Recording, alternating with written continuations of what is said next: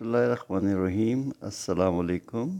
میرا نام عاقل ندیم ہے اور انڈیپینڈنٹ اردو کے لیے میرے اس ہفتے کے کالم کا موضوع ہے، وزیر اعظم کا وزارت خارجہ پر قاری وار۔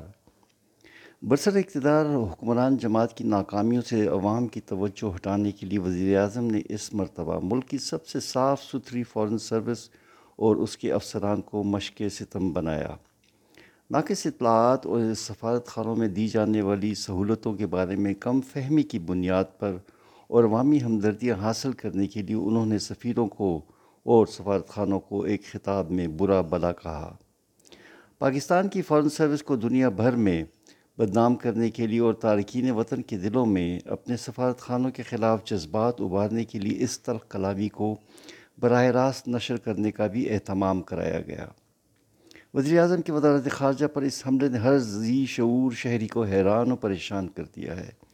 اس کے ساتھ ساتھ وزارت خارجہ کے افسران کے بہترین کام کی نہ صرف توہین کی گئی بلکہ ان کی آئندہ مزید بہتر کام کرنے کی خواہش کو بھی شدید دھچکا لگا ہے۔ وہ فارن سروس جس کی مہارت اور قابلیت کی بھارتی قیادت، ہمارے جارحانہ تعلقات کے باوجود اور بین الاقوامی مفکرین بھی معترف ہیں۔ اور ہماری فورن سروس کے لیے اچھے اور تعریفی کلمات کہتے رہے ہیں۔ ہمارے وزیر اعظم نے ایک لمحہ سوچے بغیر پوری سروس کی کاوشوں پر پانی پھیر دیا۔ اب ہماری فورن سروس نہ صرف بھارت میں بلکہ پوری دنیا میں وزیر اعظم کے ناپختہ کلمات کے بعد تمسخر کا نشانہ بنائی جا رہی ہے۔ وزیر اعظم نے فورن سروس پر حملہ کرتے ہوئے اپنے عمومی دعوے جس میں وہ ہر مسئلے پر اپنی بہتر معلومات کا ذکر کرتے رہتے ہیں اور ہر چیز کو اپنے مغرب میں کچھ سال رہنے کے تجربے سے منسوب کرتے ہیں۔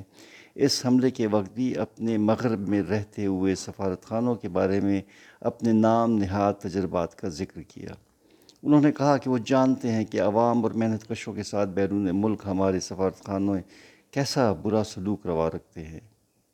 یہ ہم سب جانتے ہیں کہ ہمارے وزیر اعظم کا ان کی کرکٹ کھیلنے کے وقت کا مغرب کا تجربہ وہاں کی شباب و شراب کی محفلوں اور ایک خاص اشرافیہ سے تعلقات تک محدود تھا۔ نہ کہ وہاں پر رہتے وہ ان محنت کش پاکستانیوں کے ساتھ میل جول رکھتے تھے۔ انہیں کیا پتا کہ وہاں پر سفارت خان نے کس طرح بیرون ملک پاکستانیوں کی خدمت کر رہے ہیں۔ اس لیے انہیں اب مغرب کے بارے میں اپنی ناقص اور محدود معلومات کا ڈھول پیٹنا بند کرنا چاہیے۔ اس کی وجہ سے وہ نہ صرف قومی میڈیا بلکہ سمجھدار ملکی اور غیر ملکی حلقوں میں بھی مسلسل مذاق کا نشانہ بنتے ہیں۔ انہیں وزارت خارجہ کی اصلاح ضرور کرنی چاہیے۔ انہیں پچھلے تین سالوں میں کسی نے اس کام سے روکا نہیں ہے، لیکن ایک قابل احترام سروس کو بغیر معلومات کی بنیاد پر اس سطحی انداز میں تضحیق کا نشانہ بنانا ملک کے وزیر اعظم کے شایان شان نہیں تھا۔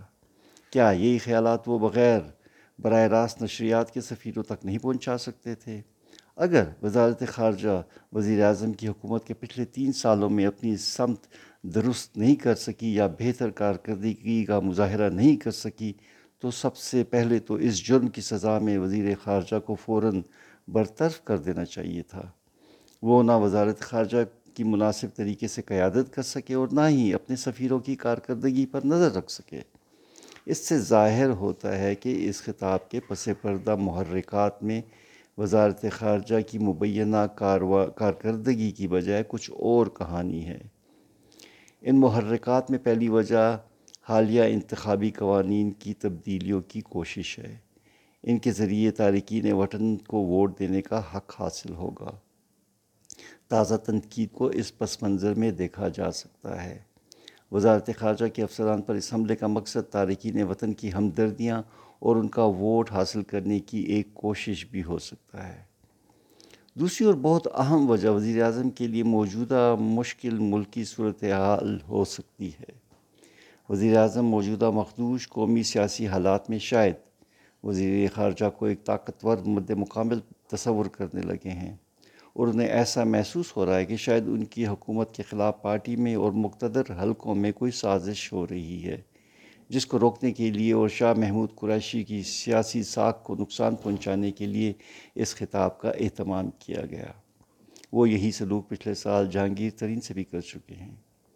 اگر خطاب کا مقصد صرف فارن سروس کی اصلاح کرنا تھا، تو پھر ضروری تھا کہ وزیر اعظم اس یک طرفہ مکالمے کی بجائے عوام کو سفیروں کے جوابات سننے کا موقع بھی فراہم کرتے۔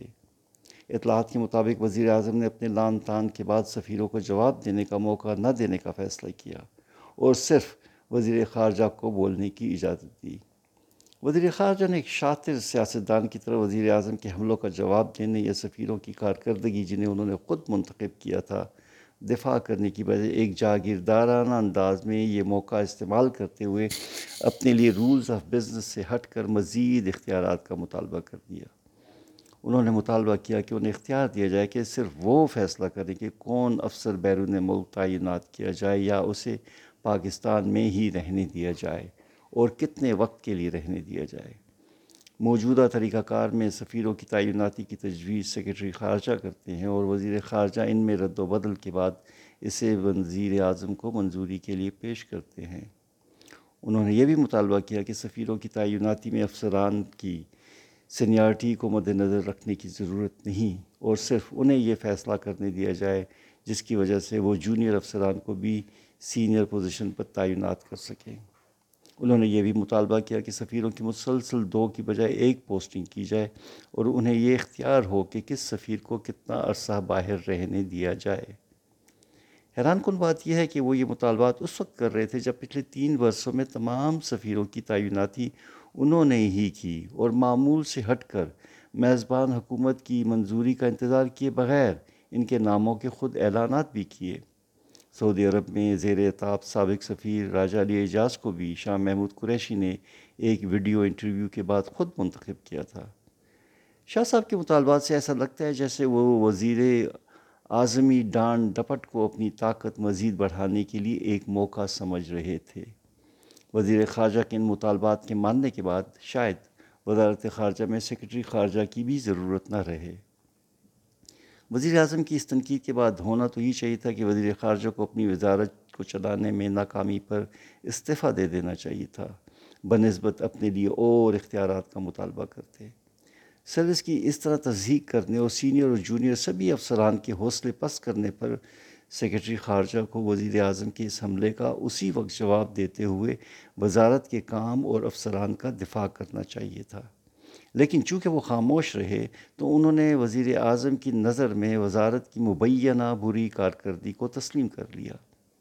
اس ناکامی کو تسلیم کرنے کے بعد اخلاقی طور پر ان کا اس پوزیشن میں رہنے کا اب کوئی جواز نہیں رہا۔